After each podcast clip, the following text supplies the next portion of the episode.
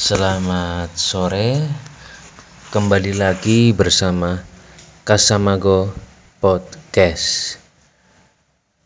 Podcast kali ini tak seperti dengan podcast yang pertama, lebih mengenalkan diri dengan yang bertema histori atau sejarah.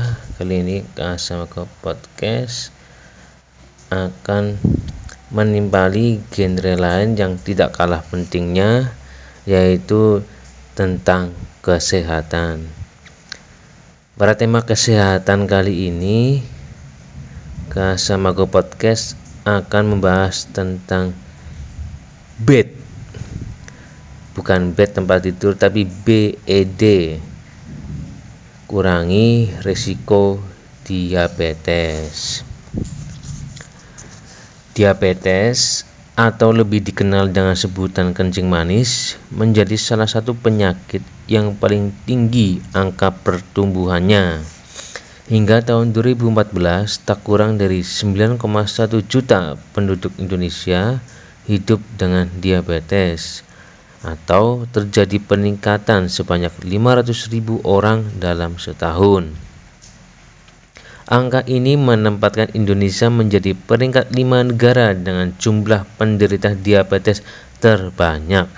Hal ini diungkapkan oleh Profesor Nam Cho dari Korea pada Indonesia Diabetes Leadership Forum di Jakarta bulan November 2014 lalu.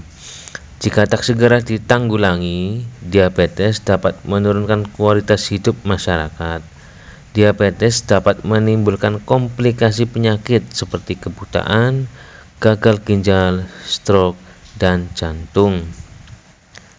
Profesor Namco, Ketua International Diabetes Federation untuk kawasan Asia Pasifik atau disingkat IDF WPR, punya formula agar terhindar dari diabetes. Dia menyebutnya BED, sebuah akronim dari behavioral change, exercise, dan diet. Kita bedah satu persatu di, dari tiga akronim ini. Yang pertama, B, behavioral change, artinya perubahan perilaku.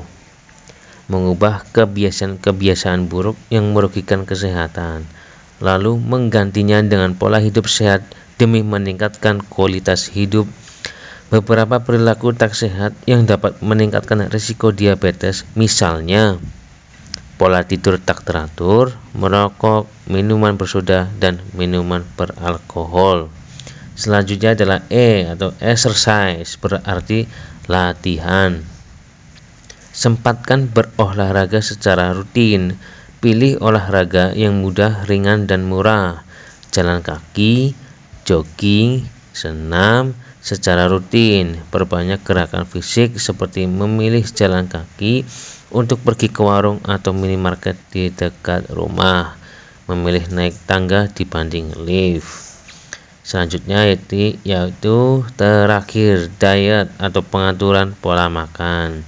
Diet bukan berarti mengurangi makanan, tapi lebih kepada mengatur jumlah kalori yang masuk serta keseimbangan nilai gizi.